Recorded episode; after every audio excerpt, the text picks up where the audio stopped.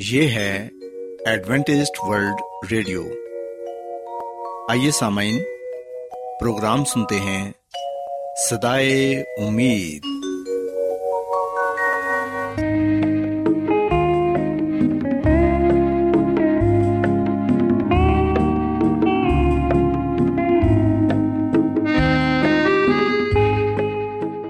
سامعین، پروگرام صدائے امید کے ساتھ میں آپ کی میزبان فرا سلیم اور صادق عبداللہ خان آپ کی خدمت میں حاضر ہیں۔ ہماری طرف سے آپ تمام سامعین کی خدمت میں آداب۔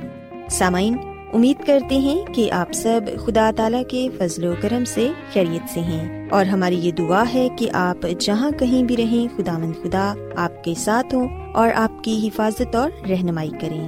سامعین، اس سے پہلے کہ آج کے پروگرام کو شروع کیا جائے، آئیے پہلے پروگرام کی تفصیل سن لیں۔ پروگرام کا آغاز ایک گیت سے ہوگا اور اس کے بعد خدا تعالیٰ کے پاک کلام سے پیغام پیش کیا جائے گا، اور اس کے علاوہ پروگرام میں روحانی گیت بھی شامل کیے گئے ہیں۔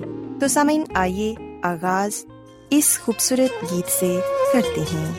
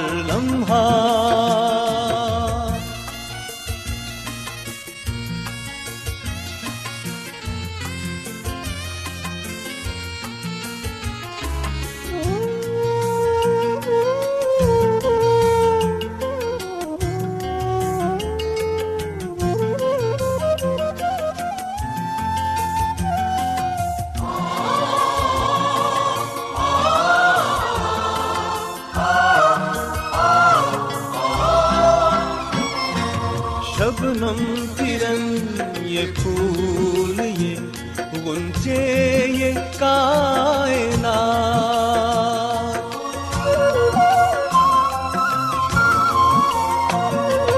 شبنم ترن یہ پھول یہ غنچے یہ کائنات، شبنم ترن یہ پھول یہ غنچے یہ کائنات، سب تیرے شاہکار سبھی ہے تیری عطا، ہر لمحہ میری عمر کا کہتا رہے خدا، ہر لمحہ۔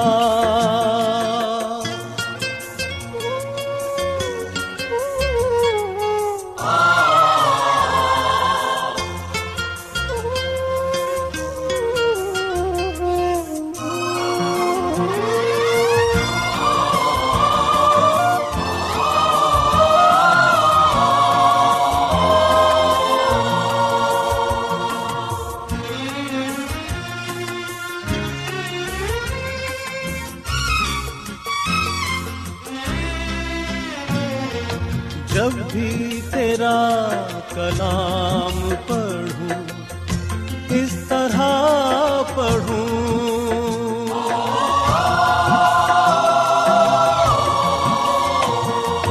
جب بھی تیرا کلام پڑھوں اس طرح پڑھوں، جب بھی تیرا کلام پڑھوں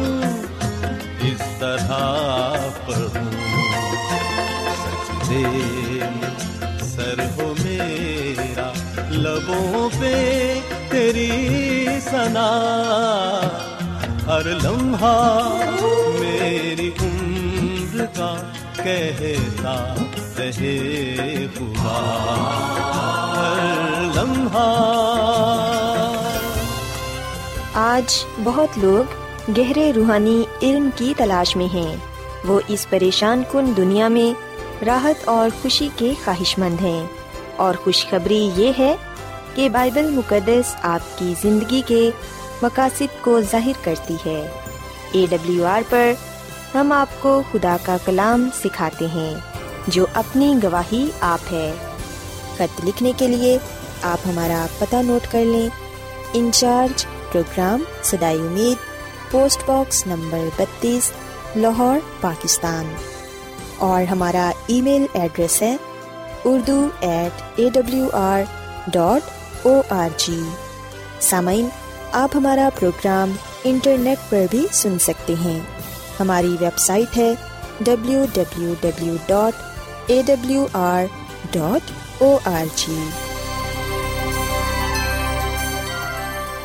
ایڈوینٹسٹ ورلڈ ریڈیو کی جانب سے پروگرام صدائے امید پیش کیا جا رہا ہے۔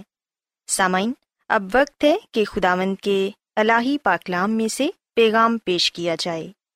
آج آپ کے لیے پیغام خدا کے خادم عظمت ایمینول پیش کریں گے۔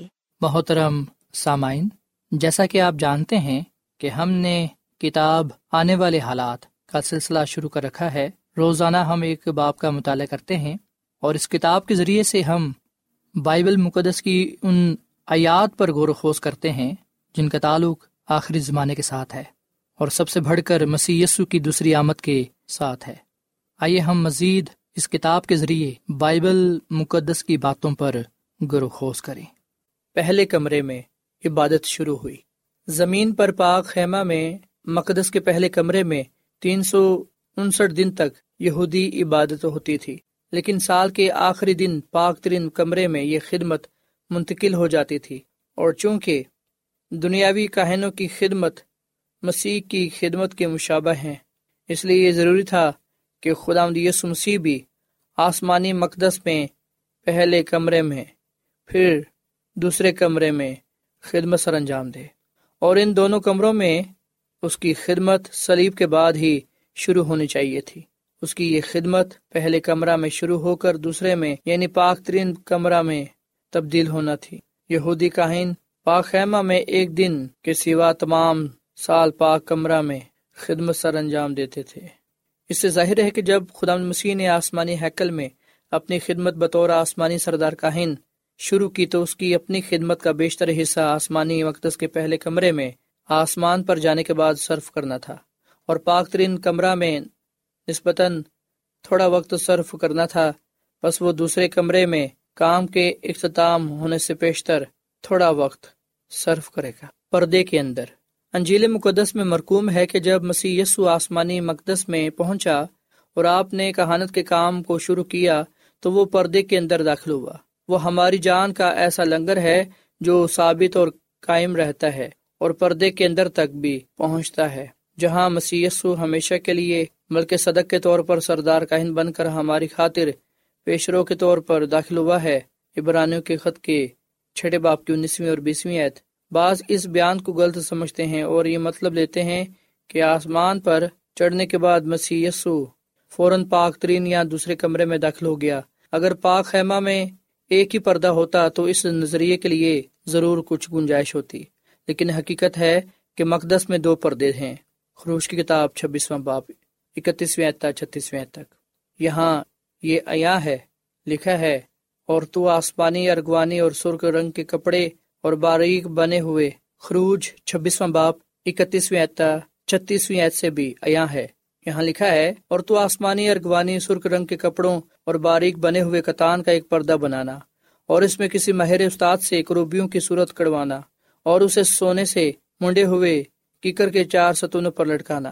ان کے کنڈے سونے کے ہوں اور چاندی کے چار کونوں پر کھڑے کیے جائیں۔ اور تو ایک پردہ خیمہ کے دروازے کے لیے آسمانی، ارغوانی اور سرخ رنگ کے کپڑوں اور باریک بنے ہوئے کتان کا بنانا، اور اس پر بوٹے گھڑے ہوئے ہوں۔ بس یہاں تقسیم کرنے والے پردے کا ذکر ہے جو پاک خیمے کے دروازے پر لٹکا ہوا تھا۔ جب رسول پہلے پردے کا ذکر کرتا ہے تو وہ صرف یوں کہتا ہے کہ پردے کے اندر، لیکن جب وہ تقسیم کرنے والے پردے کا ذکر کرتا ہے تو پالوس رسول بیان کرتا ہے کہ ہمارا سردار کاہن پردے کے اندر داخل ہوا ہے، جس کا مطلب ہے کہ وہ پہلے کمرے میں داخل ہوا۔ اس نے یہ واضح نہیں کیا کہ وہ دوسرے پردے میں گیا۔ اس لیے پالوس رسول کا یہ بیان اس حقیقت پر مبنی ہے کہ جب مسیح یسوع آسمان پر چڑھا تو اس نے آسمانی ہیکل کے پہلے پردے سے گزر کر پہلے کمرے میں اپنی قطانی خدمت شروع کی۔ پاک کمرے میں کام۔ مسیح خداوند کا آسمانی مقدس کے پہلے کمرے میں کیا کام تھا؟ پہلے کمرے میں اس کی خدمت یہ تھی کہ اپنے لوگوں کے لیے اپنے بہائے ہوئے خون اور راست بازی کی خوبیاں ظاہر کرے۔ اس نے زمین پر لوگوں سے کہا، اے انتہائے زمین کے سب رہنے والو، تم میری طرف متوجہ ہو اور نجات پاؤ۔ یسایا کی کتاب پینتالیسواں باب بائیسویں آیت۔ وہ خون بہانے کی خدمت کے سبب سے بچانے کے قابل ہوا۔ یوحنا کا پہلا خط دو باب پہلی آیت۔ یہاں مسیح کو ہمارا مددگار کہا جاتا ہے، اور رومیو آٹھ باب کی چونتیسویں آیت میں بیان ہے کہ وہ ہماری شفایت کرتا ہے۔ یوحنا عرف اس کو آسمان میں سنہری قربان گاہ میں دیکھتا ہے، مقدسوں کی دعاؤں کے ساتھ خود پیش کرتا ہے، اور خداوند مسیح یسوع خود بیان کرتا ہے، جو کوئی آدمیوں کے سامنے میرا اقرار کرے گا، میں بھی اپنے باپ کے سامنے جو آسمان پر ہے اس کا اقرار کروں گا۔ متی کی انجیل دس باب تیرہویں آیت۔ پہلے کمرے میں اس کا کام جو ہی گنہگار خدا کے سامنے مسیح کے خون کے وسیلے سے معافی کے لیے آتے ہیں، ان کا مددگار ہو کر خدا کے سامنے ان کی شفایت کرتا ہے، اور ان کی دعاؤں کے ساتھ عود پیش کرتا ہے، اور کہتا ہے کہ میرا خون ان کی خاطر بہایا گیا ہے، انہوں نے میری قربانی قبول کی ہے، یہ معافی کے حقدار ہیں۔ ہاں، خداوند نے ان کے گناہ اور تصور اپنے اوپر اٹھا لیے۔ خداوند یسوع مسیح اپنے راستہ باز زندگی ان کے عوض پیش کرتا ہے۔ جب گناہ گار خداوند کو اپنا عوضی مان لیتے ہیں تو ان کے گناہ مسیح یسوع پر لا دیے جاتے ہیں، اور جب سے اس نے آسمانی مقدس میں خدمت شروع کی ہے، اس نے پہلے کمرے میں شفایت کرنا شروع کی، اور یوں اس نے پاک خدمت کمرہ میں اور یوں اس نے خدمت پاک کمرے میں سر انجام دی، اور اس وقت تک جب کہ وہ دوسرے یعنی پاک ترین مقام میں آیا۔ جس طرح زمینی خیمہ پاک میں آگ جلتی رہتی تھی تاکہ وہ گناہ گاروں کی جو معافی کے لیے قربانی دیتے ہیں قربانیوں کو جلاتی رہے، سو مسیح بھی متواتر رات دن گناہ گاروں کو قبول کرنے، ان کی جگہ خون پیش کرنے کے لیے تیار رہتا ہے۔ گناہ گاروں کے لیے خدا کی بڑی دعوت یہ ہے، اے محنت اٹھانے والوں اور بوجھ سے دبے ہوئے لوگوں، سب میرے پاس آؤ، میں تم کو آرام دوں گا۔ متی کی انجیل گیارہواں باب اٹھائیسویں آیت۔ سو وہ ان کے کندھوں سے بوجھ اٹھا لیتا ہے اور ان کو آرام دیتا ہے، معافی، فضل اور رحم عطا کرتا ہے۔ اس نے ہماری مشقتیں اٹھا لیں اور ہمارے غموں کو برداشت کیا۔ یسایا کتاب تریپن باب چوتھی آیت۔ آسمانی مقدس میں گناہ گاروں کے لیے خداوند کی شفایت اتنی ہی لازمی ہے جتنی نجات کے لیے صلیب پر اس کی موت۔ اس نے اپنی موت سے وہ کام شروع کیے جس کی تکمیل کے لیے وہ آسمان پر چڑھ گیا، مسیح تخت کے سامنے۔ جب یسوع مسیح آسمانی مقدس میں داخل ہوا تو اس نے اپنے آپ کو اپنے باپ کے تخت کے سامنے پیش کیا۔ انجیل میں بیان ہے، ہمارا ایسا سردار کاہن ہے جو آسمانوں پر کبریا کے تخت کی دہنی طرف جا بیٹھا۔ عبرانیوں کے خط آٹھ باب پہلی آیت۔ آسمانی خیمہ میں خدمت کو سر انجام دینے کے لیے خدا کا تخت پہلے کمرے میں ہی رکھا گیا تھا، تاکہ مسیح کی خدمت کا کام خدا کے تخت کے سامنے ہو اور وہ باپ کے ساتھ ہم تخت ہو۔ یوحنا عارف اس تخت کے متعلق بیان کرتا ہے، فوراً میں روح میں آ گیا اور کیا دیکھتا ہوں کہ آسمان پر ایک تخت رکھا ہے، اور اس تخت پر کوئی بیٹھا ہے، اور جو اس پر بیٹھا ہے وہ سنگ یشب اور عقیق سا معلوم ہوتا ہے، اور اس کے تخت کے گرد زمرد کسی ایک دھن زمرد کسی ایک دھنک معلوم ہوتی ہے، اور اس تخت کے اور اس تخت کے گرد چوبیس تخت ہیں، اور ان تختوں پر چوبیس بزرگ سفید پوشاک پہنے ہوئے بیٹھے ہیں، اور ان کے سروں پر سونے کے تاج ہیں، اور تخت میں سے بجلیاں اور آوازیں اور گرجیں پیدا ہوتی ہیں، اور اس تخت کے سامنے آگ کے ساتھ چراغ جل رہے ہیں، اور اس تخت کے سامنے آگ کے ساتھ چراغ آگ کے ساتھ چراغ جل رہے ہیں، یہ خدا کی سات روحیں ہیں۔ مکاشفہ کی کتاب چوتھا باب دوسری آیت تا پانچویں آیت۔ یوحنا رسول کے اس بیان سے آیا ہے کہ خدا کا تخت اور چوبیس بزرگوں کے تخت سب پاک خیمہ میں تھے، جہاں سات چراغ جلتے تھے، اور یہ چراغدان پہلے کمرے میں تھے، کیونکہ یہ سات چراغدان زمینی ہیکل کے ساتھ سنہری شمعدان سے مماثلت رکھتے ہیں، اور یہاں یوحنا رسول مسیح خداوند کو خون بہانے کی خدمت شروع کرتے ہوئے دکھتا ہے، اور میں اس تخت اور چار جانداروں اور ان بزرگوں کے بیچ میں گویا ذبح کیا ہوا برا کھڑا دیکھا۔ اس کے ساتھ سینگ اور سات آنکھیں تھیں۔ یہ خدا کی سات روحیں ہیں جو تمام روح زمین پر بھیجی گئی ہیں۔ مکاشفہ کی کتاب پانچ باب چھٹی آیت۔ شاید بعض کا خیال ہو کہ چونکہ مسیح باپ کے تخت کے سامنے اپنی آسمانی کہانت شروع کیے ہوئے ہے، وہ پاک ترین یعنی دوسرے کمرے میں فوراً ہی داخل ہو گیا ہے، کیونکہ اکثر لوگ خیال کرتے ہیں کہ خدا کا تخت وہاں ہے۔ خدا کا تخت کیا ہے؟ ہمیں بائبل مقدس سے اس خیال کی تائید نہیں ملتی کہ خدا کا تخت ساکن ہے، اور یہ اب اور ہمیشہ سے ہی آسمانی مقدس میں ایک جگہ یعنی پاک ترین کمرہ میں رہا ہے۔ لیکن اس کے برعکس بائبل میں یہ واضح ہے کہ یہ حرکت کرتا ہے، اور اس کا محل وقوع وقتاً فوقتاً بدلتا رہتا ہے۔ یہ کوئی ایسی بڑی کرسی نہیں جو پتھر یا لکڑی یا سونے چاندی سے بنی ہوئی ہو، لیکن یہ زندہ جانوروں پر مشتمل ہے جو بجلی کی سی سرایت سے ایک جگہ سے دوسری جگہ بدل لیتے ہیں۔ حزقیل کی کتاب پہلا باب بارہویں آیت تا چودہویں آیت، انیسویں آیت، چوبیسویں آیت اور پچیسویں آیت۔ اس سے ظاہر ہوتا ہے کہ جہاں خدا کی حضوری ہوتی ہے وہاں یہ زندہ تخت اس کے ساتھ رہتا ہے۔ یہ ایک جگہ کسی حکومت کے تخت کی مانند محدود نہیں، لیکن وہ تخت کا بادشاہ ہے۔ دوسری تفصیل جو اس زندہ تخت کے متعلق ہے وہ مکاشفہ چوتھے باب چھٹی آیت تا نویں آیت میں پائی جاتی ہے، جہاں اس تخت کے متعلق بیان ہے کہ وہ ذی مخلوق پر مشتمل ہے۔ وہ اس کو اٹھائے ہوئے ہیں، وہ پکارتے ہیں قدوس قدوس قدوس، قادر مطلق، جو تھا، جو ہے، جو آنے والا ہے۔ دانیل نبی کی پیشن گوئی سے ظاہر ہوتا ہے کہ باپ کا تخت عدالت کے وقت عدالت کے وقت تک آسمانی مقدس کے ناپاک کمرے میں اور ناپاک ترین کمرہ میں قائم ہونے والا تھا۔ عدالت کے کام کی تیاری کے متعلق دانیل نبی کی کتاب میں یوں ہے: میرے دیکھتے ہوئے تخت لگائے گئے اور قدیم الایام بیٹھ گیا، اس کا لباس برف سا سفید تھا اور اس کے سر کے بال خالص اون کے معنی تھے، اس کا تخت آگ کے شعلے کی معنی تھا اور اس کے پہیے جلتی آگ کی معنی تھے، اس کے حضور سے ایک آتشی دریا جاری تھا، ہزاروں ہزار اس کی خدمت میں حاضر تھے اور لاکھوں لاکھ اس کی خدمت میں کھڑے تھے، عدالت ہو رہی تھی اور کتابیں کھلی تھیں۔ دانیل کی کتاب ساتواں باب نویں اور دسویں آیت۔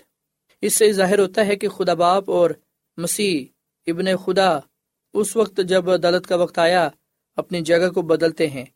مسیح کی ابتدائی کہانت کے وقت خدا کا تخت پہلے کمرے میں تھا، لیکن اب دونوں خدا اور مسیح دوسرے کمرے میں یعنی پاک ترین میں جاتے ہیں۔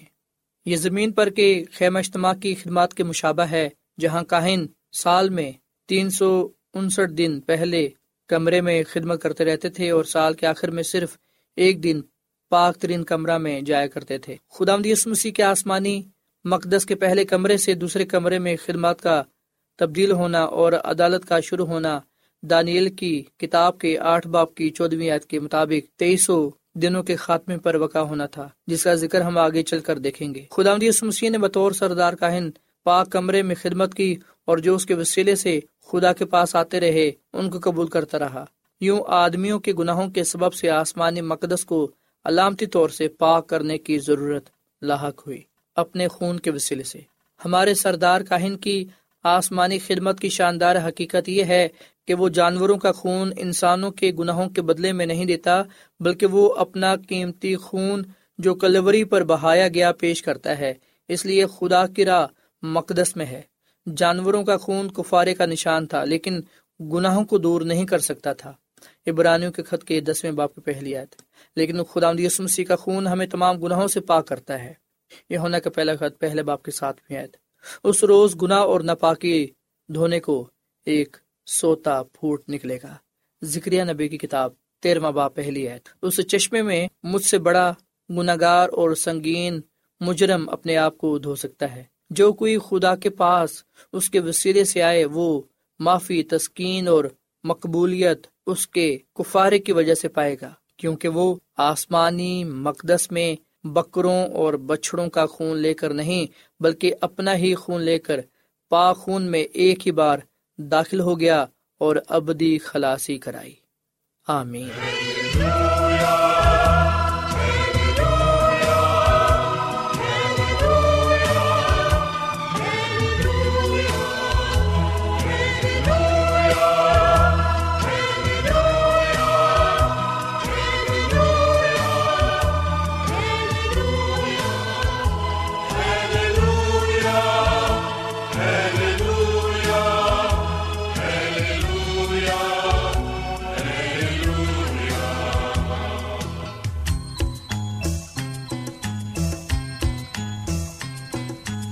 چھایا رہے ابدی ابد، دے پاک روح کا ثمر، اے روح پاک، اے روح پاک، اے روح پاک ہے، چھایا رہے ابدی ابد، دے پاک روح کا ثمر، اے روح پاک، اے روح پاک، اے روح پاک ہے، چھایا رہے ابدی ابد۔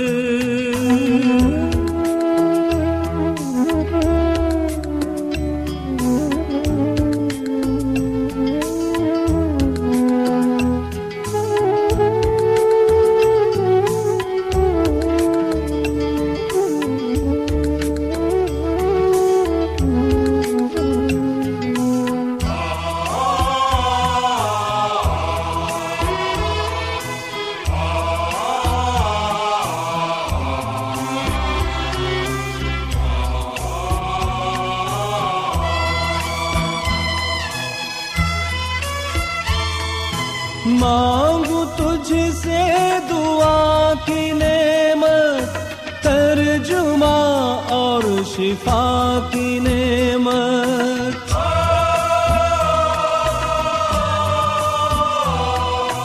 مانگوں تجھ سے دعا کی نعمت، ترجمہ اور شفا کی نعمت، بند دروازے کھول دے دل کے،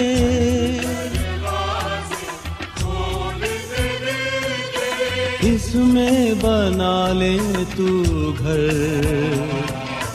اے روح پاک، اے روح پاک، اے روح پاک ہے، چھایا رہے ابدی ابد۔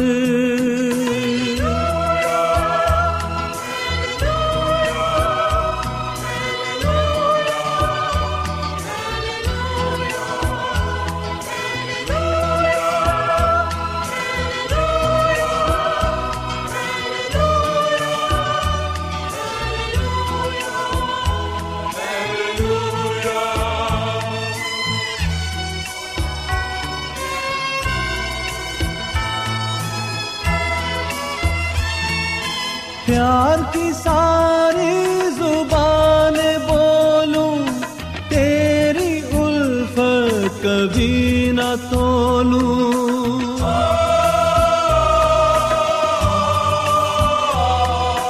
پیار کی ساری زبان بولوں، تیری الفت کبھی نہ تولوں، دل میرا تو کے لے لے،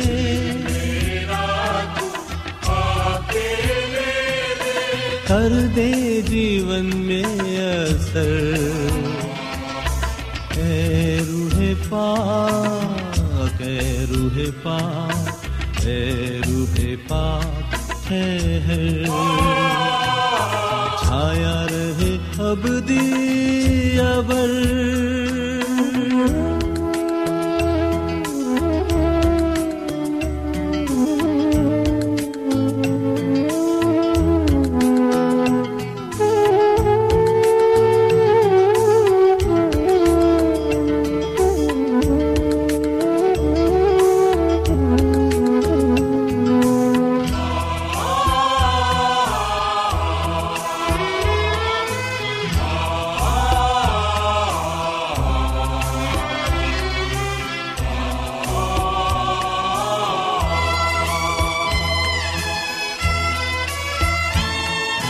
ہاتھ ہے میرے دونوں خالی، بن کے آیا ہوں میں سوالی،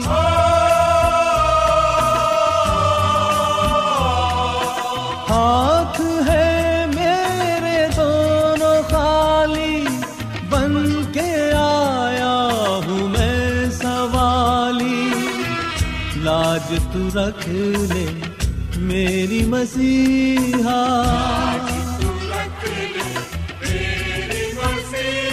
مٹا تیرگی ہو سحر،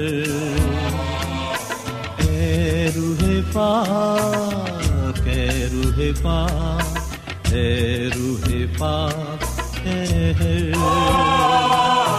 چھایا رہے اب دی۔ روزانہ ایڈوینٹسٹ ورلڈ ریڈیو چوبیس گھنٹے کا پروگرام جنوبی ایشیا کے لیے اردو، انگریزی، پنجابی، پشتو، سندھی اور بہت سی زبانوں میں پیش کرتا ہے۔ صحت، متوازن خوراک، تعلیم، خاندانی زندگی اور بائبل مقدس کو سمجھنے کے لیے ایڈوینٹسٹ ورلڈ ریڈیو ضرور سنیے۔